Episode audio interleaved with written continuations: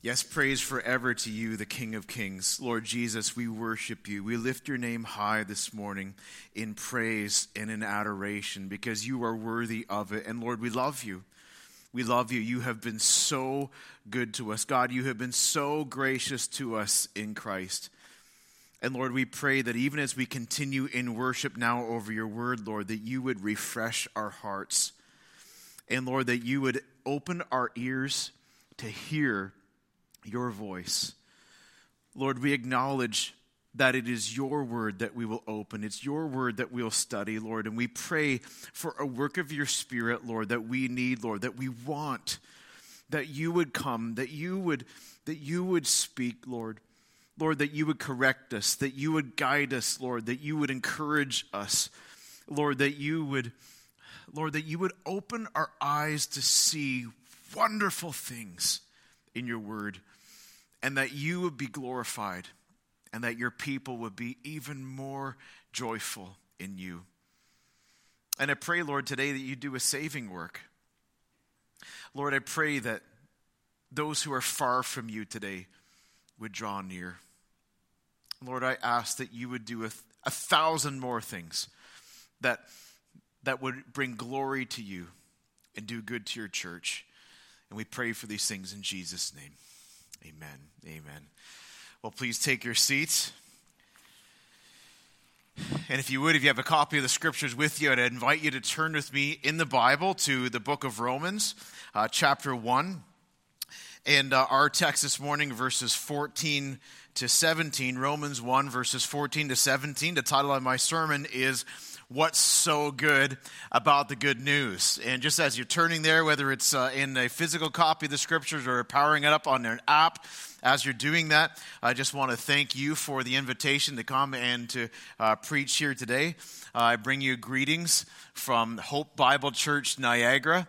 And uh, we are uh, just uh, delighted to be able to partner together uh, through the GCC, through the Great Commission Collective. Uh, this is my first visit visit here to your church, and uh, I've been warmly welcomed. Thank you for that.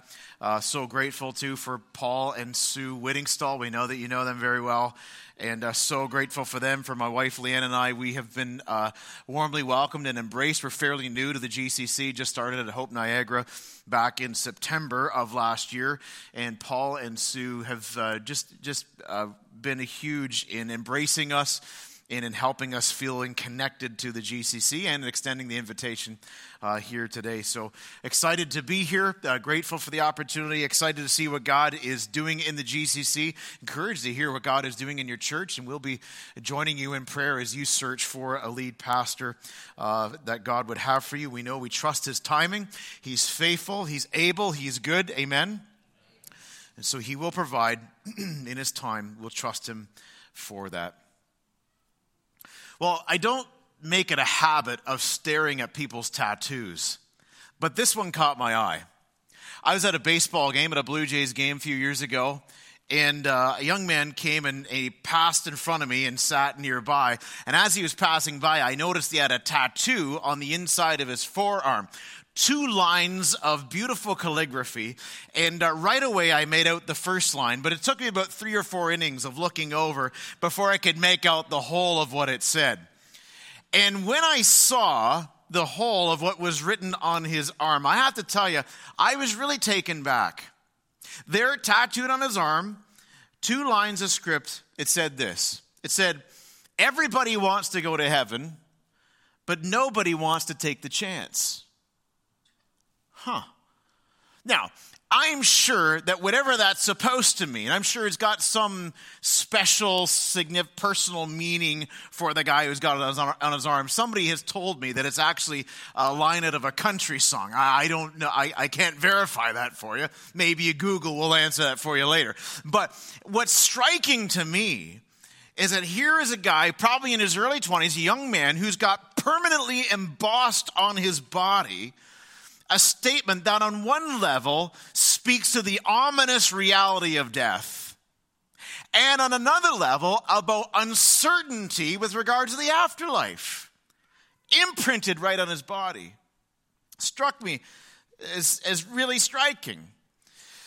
And a thought occurred to me you know, I don't think there's anybody that I know personally that's got that imprinted on their body. But I'll tell you this there's lots of people I know that, got, that have that impressed on their hearts. Namely, a lot of people have uncertainty about what's to come about the afterlife. Hidden under the smiles and laughter of your family and friends, for many of them, are fears and worries about death and what might be awaiting them when they pass from this life into the next. Many we know are unprepared for what's to come beyond this life. But as followers of Jesus Christ, we know it doesn't have to be like that, does it? We know that. As Christians, we've come to know that you can be sure about heaven. You, you, you, can be, you can be confident. You can have peace in this life and hope beyond death, certainty about eternal life. We, we know this in Jesus. We've got some incredibly good news that our family and friends need to hear. We, we know some things that our neighbors and our coworkers and our teammates need to know. We've got the truth about Jesus Christ. God has entrusted to his church, to you and to me, the soul saving message of Jesus for a lost and dying world. We, we've got news that can bring salvation, that can bring peace, that can bring hope, that can bring eternal certainty and security to anyone who believes. We, we've got this. But many of us have a problem. And the problem that we encounter is that for many of us, we lack the courage to share that good news. I mean, we know it's good news, and we know we've got answers that people need. We know we've got hope that people are dying to have. But far too often we find ourselves in situations where we lack the courage and the strength to share the good news. Let, us face it, let, let's just be honest. The reality is, is it can be a pretty scary thing to share the gospel with others. It, it can be. And maybe you're here and you're like, oh, I don't think it's scary at all. Probably the rest of us would say you're in the minority. The reality is, we, there's lots of things we're afraid of when it comes to sharing the gospel. We're afraid, lots of us are afraid we'll just mess it up. I, I won't get it straight. I won't, I won't say it right, or, or fear that I, I won't know what to say in the moment. Or many of us are maybe concerned about how people will respond and, and fearful maybe of opposition that might come our way. It, it takes courage to stand for Jesus, it takes some strength. So, my question for you this morning is how do we get that strength to, to, to stand? How do we find the courage we need to share Jesus with a world that desperately needs him? Where, where do we find the power, the fortitude to give good news to people who need to hear it? Well, Paul the Apostle, I'll tell you this, he knew lots about opposition. He knew all about how scary it can be to share the gospel. We, we read in Scripture the reality that he was ridiculed and rejected, he was threatened, he was imprisoned, he was beaten, he was mocked. All in the ministry of Jesus, all sharing the gospel. He knew about the difficulties that can come our way when you declare the gospel in a lost, broken world. Yet, despite those realities, can you think of anybody who was more bold of an evangelist than Paul? Anyone more faithful? Anyone more courageous? So you look at the Apostle Paul and you ask yourself, how did he do that? How, how, and how do I get some of that on me? So I have some of that courage, that I have some of that strength, a measure of that fortitude. How do I get some of that? Well, I think we find it in part here in Romans chapter 1. In, in Romans chapter 1, we read here a text where Paul shares with us some of, I want to say a secret. It's no secret, but if you understand what I mean, some of the secret. Uh, uh, he, he shows us in part where he gets the strength to share Jesus. Now, I'm going to read from verse 13 just for context, but our focus is going to be 14 through 17, all right? So I'm going to read from Romans chapter 1, verse 13. He says there, I do not want you to be unaware, brothers that I have often intended to come to you, but thus far have been pre- prevented, in order that I may reap some harvest among you as well as among the rest of the Gentiles. I am under obligation both to the Greeks and to barbarians, both to the wise and to the foolish. So I am eager, notice that, I'm eager to preach the gospel to you also who are in Rome. So, where, where, where's this eagerness come from? It's scary. And he's eager. Where does it come from? Verse 16. For I am not ashamed of the gospel, for it is the power of God for salvation to everyone who believes, to the Jew first and also to the Greek. For in it, that is, in the gospel, the righteousness of God is revealed from faith for faith. As it is written, the righteous shall live by faith. What was Paul's strength? How, how did he find the courage to share the good news about Jesus?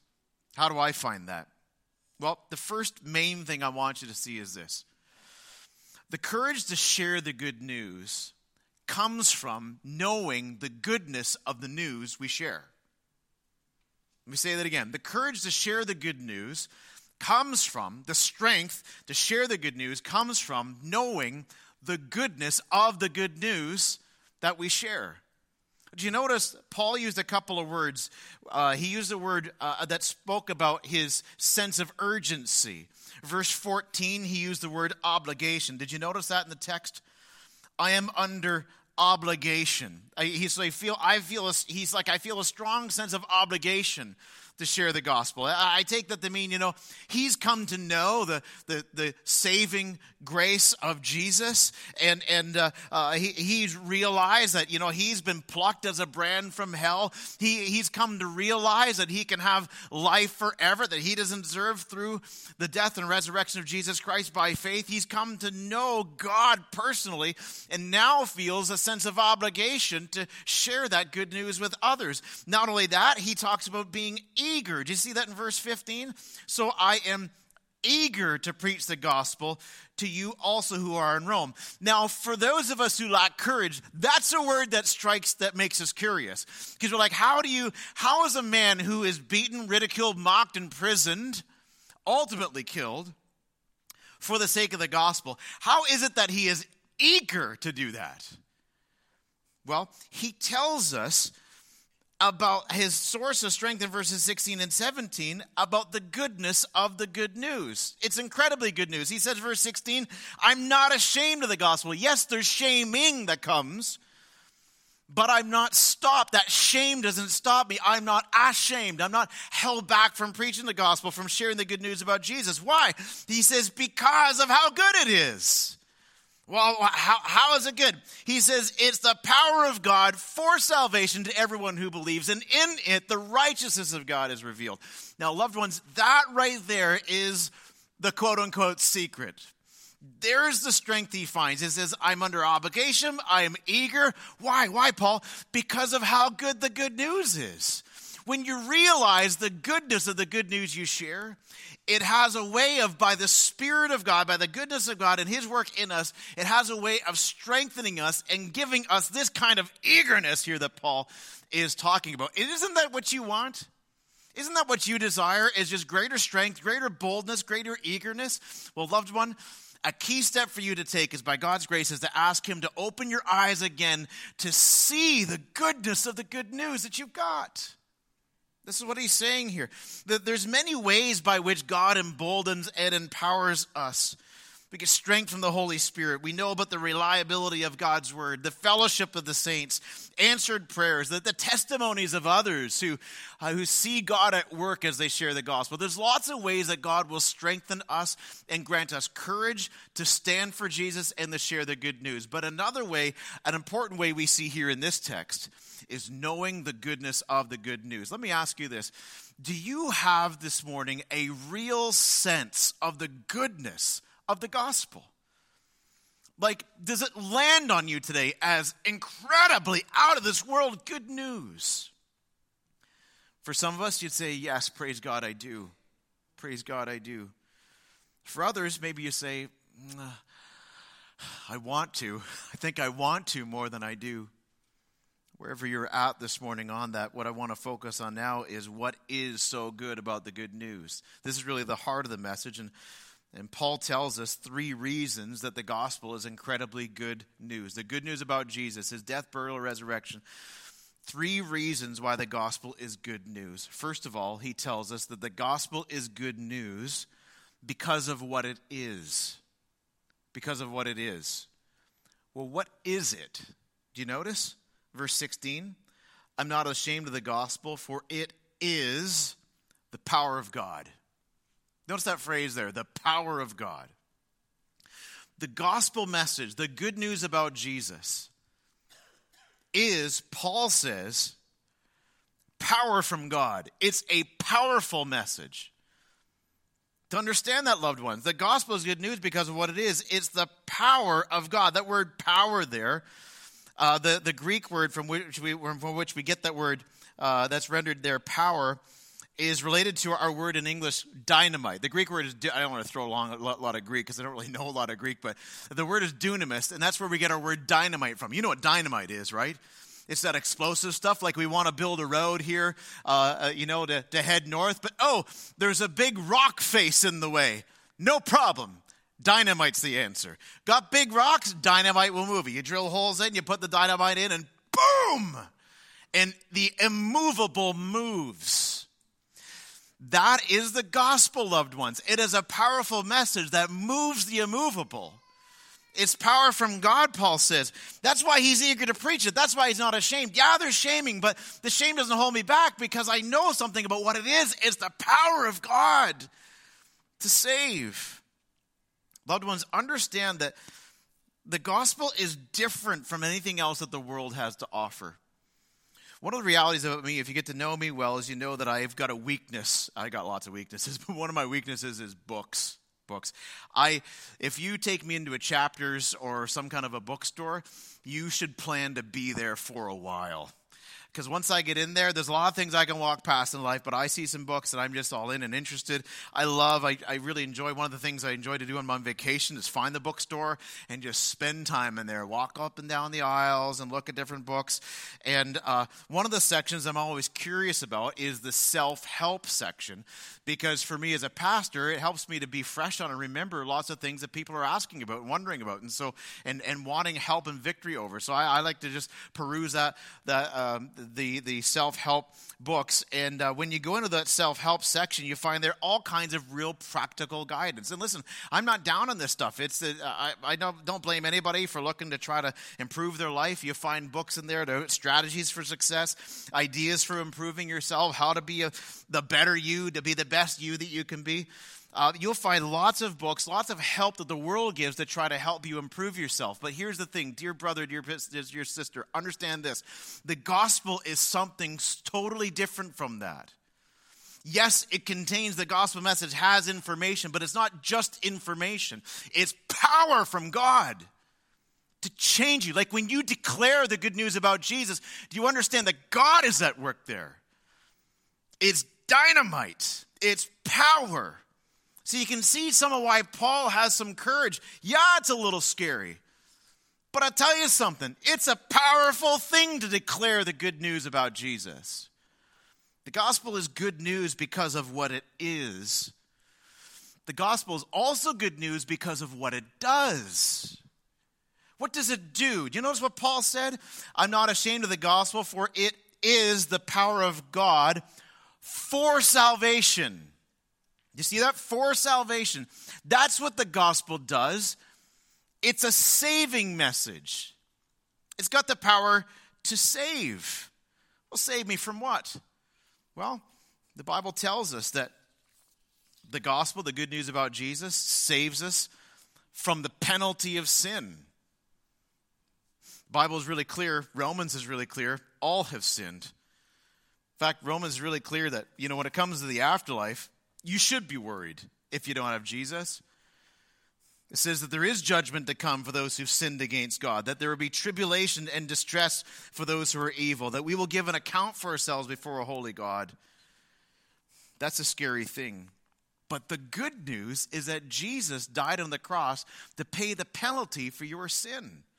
He died for you. This Romans 8 and 32 says, God gave him, Jesus, God gave Jesus up for us all. That is, that you did the crime, but Jesus took the punishment. Isn't that astonishing? Isn't that astonishing? He is, we talk about, uh, the, as theologians, as we are, right? We talk about Jesus being the substitute. He took my place. You know what a substitute is, right? Like, how many of you are hockey fans here? Anybody a hockey fan in the, in the room? Okay, about three or four people in the room. Okay, all right, fair enough. Well, for the three or four of you who are hockey fans, right? When the when the goalie gets a penalty, who goes to the penalty box? It's not the goalie, is it? It's a strange quirk about hockey, right? The goalie can do all kinds of things, but he doesn't go to the penalty box. Somebody else goes and serves the penalty for him. That's the idea. The goalie did the infraction. He he slashed the guy in the legs, he punched the guy in the jaw, but somebody else is taking the penalty for him. That's that idea that Jesus paid the penalty for us which is an, an astonishing truth. Here's the thing there is a God who made you. He made everything that there is, and He made you to know Him and to love Him and to enjoy Him forever. But you know, the reality is that we, we've not loved Him. We have not treated God like God. The Bible calls that sin and every one of us are guilty of it. And the evidences of that are all over our lives. And that sin separates us from God, puts us under His judgment. But Jesus came and took the penalty for our judgment. So that when you trust in Jesus, the penalty that's against you is paid in full and you stand forgiven. That's an awesome thing. And the gospel, the good news about the gospel, has power to save, has power to bring people into this saving relationship with Jesus, whereby we're saved from the penalty of our sin. Not only does the gospel save us from the penalty of our sin, listen, it saves us from the power of sin too. See, when, when we trust in Jesus, not only are our sins forgiven, but we're given power for living from the Spirit of God. The gospel, when we believe in Jesus, when we hear and, and, respond in faith to the gospel, it sets us, God sets us on a new course in life where, where we have His power at work in us to, to change us. That's why Romans 6 4 says that we have a, a new life, that as Christ was raised from the dead, so we too walk in newness of life. The gospel, it saves us from the power of sin, saves us from the penalty of sin, from the power of sin. And here, got even something even better. One day, one day, you will see that you'll be saved also from the very presence of sin. Because there's coming a day when you will be with the Lord in heaven. That's why Romans 5 2 says, We rejoice in the hope of the glory of God. That is the confident assurance that when you've got Jesus, you've got a sure thing in the afterlife. You know, it's not up to chance. It's up to Jesus who sealed the deal. So we can be confident in the power of God and the faithfulness of God to do what he says that he will do for us in Christ. You see how good the good news is about Jesus? Saves us from the penalty of sin, from the power of sin, and one day, praise God, from the very presence of sin. We will no longer be, uh, will no longer be in this fallen world, in this fallen condition, but we'll be with the Lord forever. It's an awesome thing. You see where some of the courage comes here for Paul to preach the gospel, to share the good news about Jesus. To see where you and I will find some of this strength too when we think about, when we remember the goodness of the good news. What's so good about the good news? Well, one is about the goodness of the good news is seen it's good news because of what it is. It's the power of God. Also, the gospel is good news because of what it does. It saves. When people hear the good news about Jesus and respond in faith, it saves. But there's a third thing that Paul tells us that's so good about the good news, a third reason that he sees the gospel as good, and it comes to us in verse 17. He says, In it, that is, in the gospel, the righteousness of God is revealed from faith for faith. As it is written, the righteous shall live by faith. This is a tough verse to understand. In fact, the great reformer Martin Luther used to hate this verse. He hated this verse because he thought that when he read here about the righteousness of God, he understood it to speak about the righteousness of God in terms of the, uh, an attribute of God, that God is righteous. And you say, well, how do you, why do you hate the verse? Well, you hate it because he's reading about good news and about the goodness of the good news, but then reads about the gospel revealing the righteousness of God. And he wondered, how is that good news? Because it just reminds me that I'm unrighteous. It just reminds me that I'm unholy. It's when I see the righteousness of God as a sinner, I stand condemned. He's like, how is that good news? It really bothered him. And it tore him up. That is until it bothered him, until he realized what it actually means.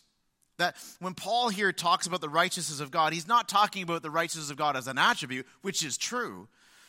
But in this text here, he's speaking of the righteousness of God not as an attribute of God, but as a gift from God to repentant sinners. A gift of righteousness where God counts us righteous in Jesus. You and I are not righteous. I don't know if you knew that. If you're not sure of whether or not you're righteous, ask your spouse.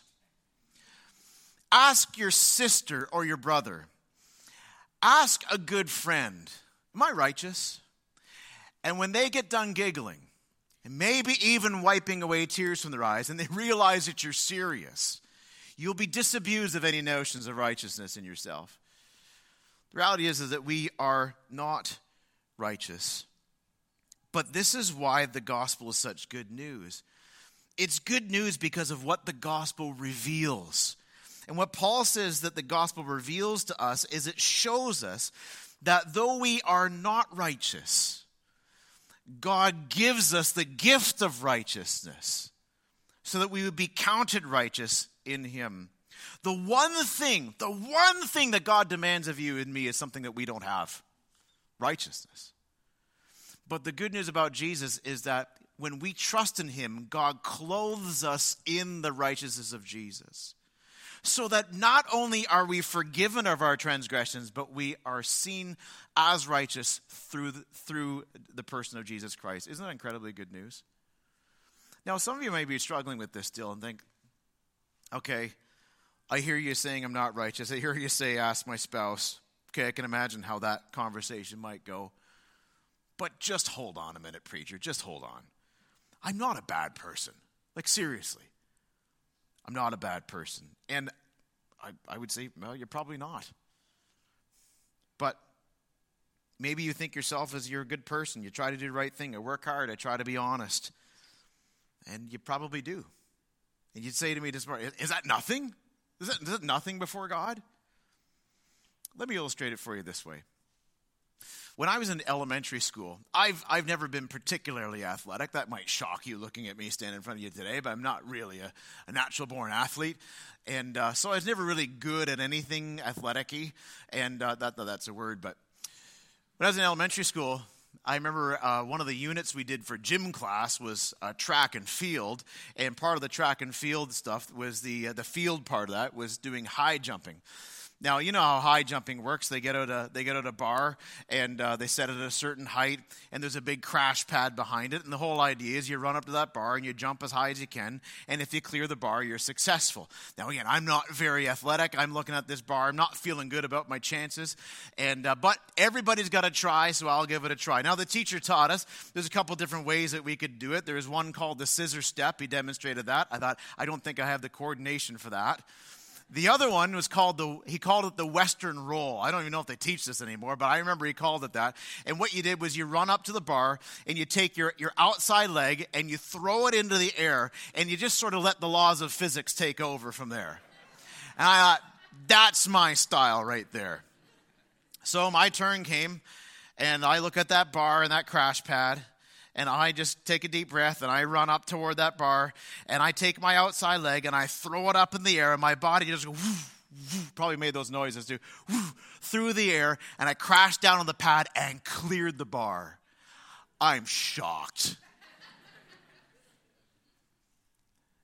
Beginner's luck, right?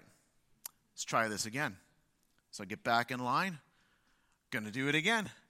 I run up to that bar. Now I got a little bit of confidence. Not arrogance, but a little bit of confidence. I'm run up toward that bar. I'm like, I can, I can do this. I just did this. I can do this. I take my outside leg, I throw it in the air. My body woo, through the air, cleared the bar again. And that's when I thought to myself, this is it. This is my athletic calling. I am a high jumper. And I'm going back to my classmates feeling good about being me. And then my teacher did something that altered my future for good. He raised the bar. No problem. I got this. I just have to throw my leg harder run a little faster. And so I line up on the line and I run toward that. I got a little more speed this time. And I get up toward that bar and I throw my leg in the air. Woo, woo, woo. And I crash straight through the bar. I am no high jumper. Now, here's, here's the point.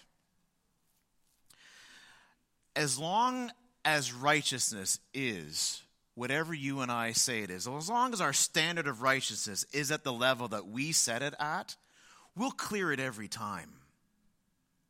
But the thing is, is it's not where we set it at. You say, I'm a good person. You probably are, as far as we count goodness.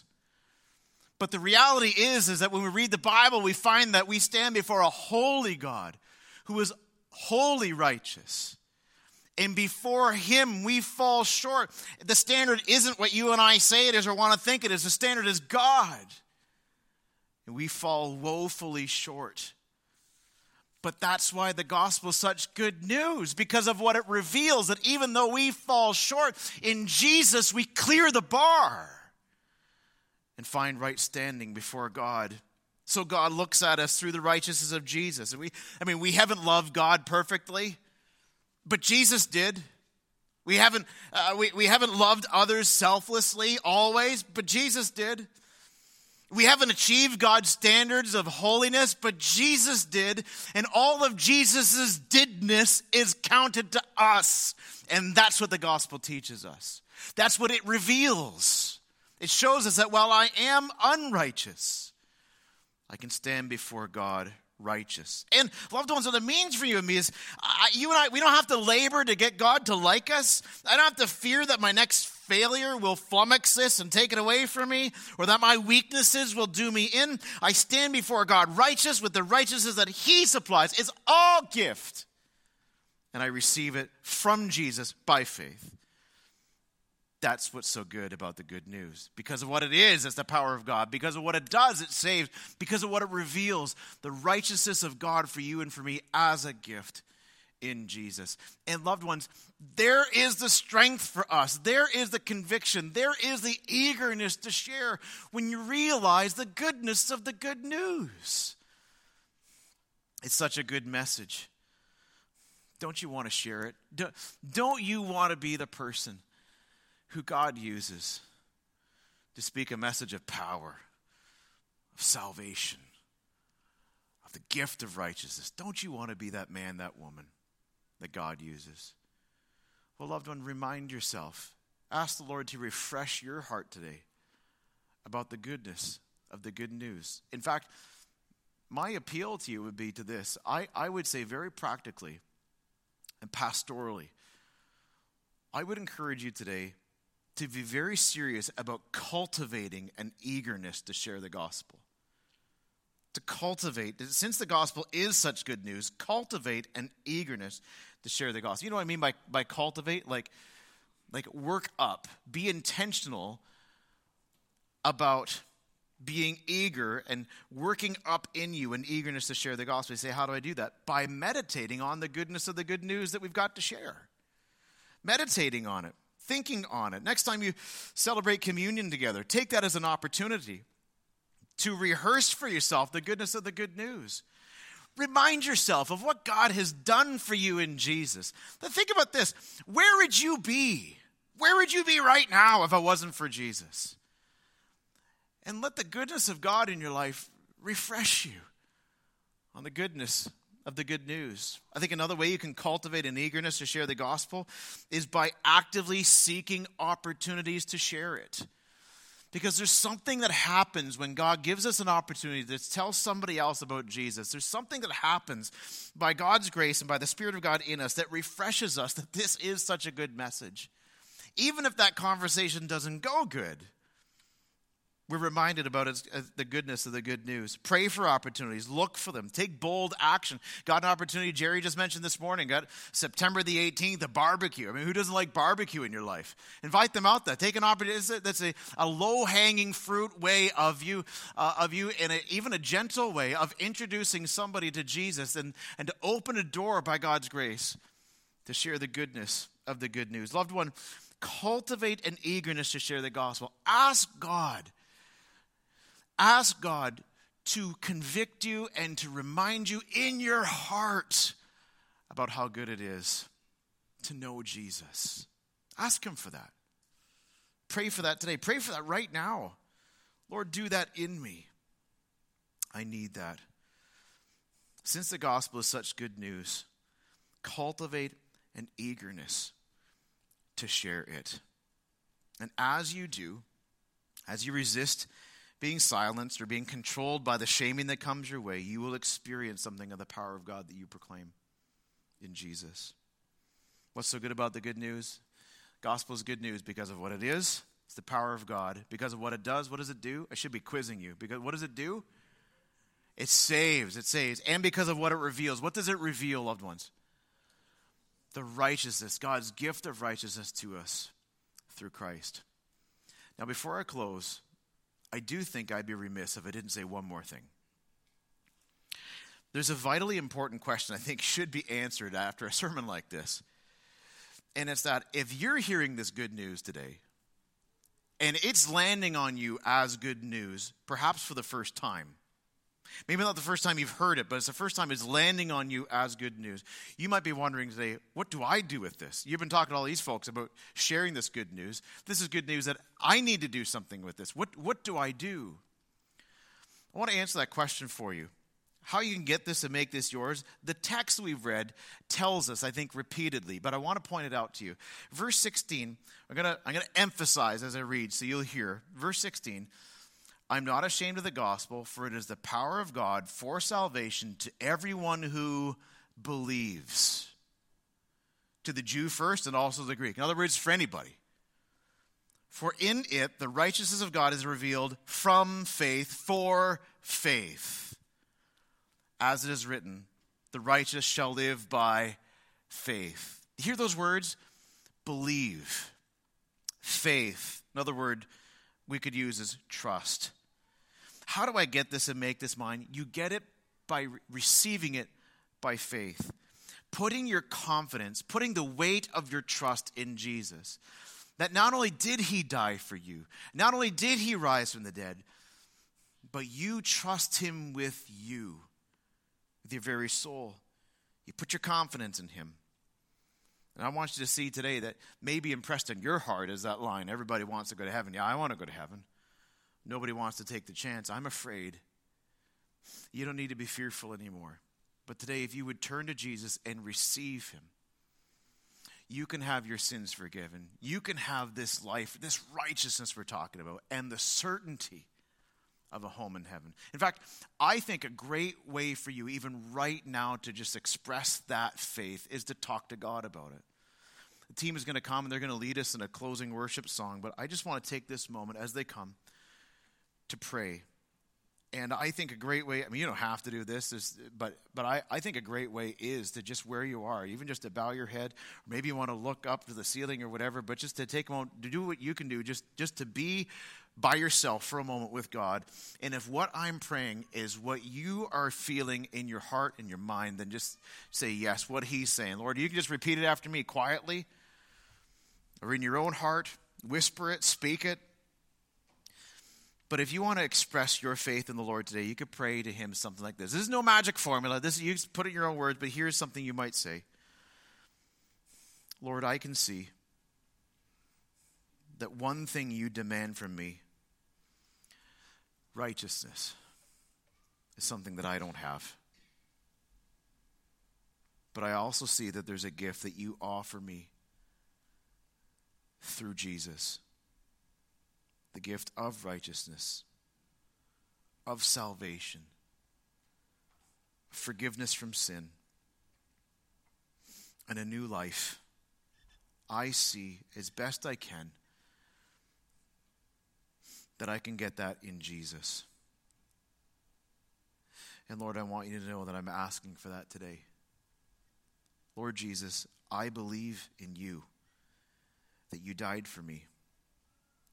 And I believe that you are able to save me from the penalty of sin and from its power. I receive from you now the gift of righteousness, righteousness in God's sight. And I receive it from you, Lord Jesus. And I pray in your name. Amen.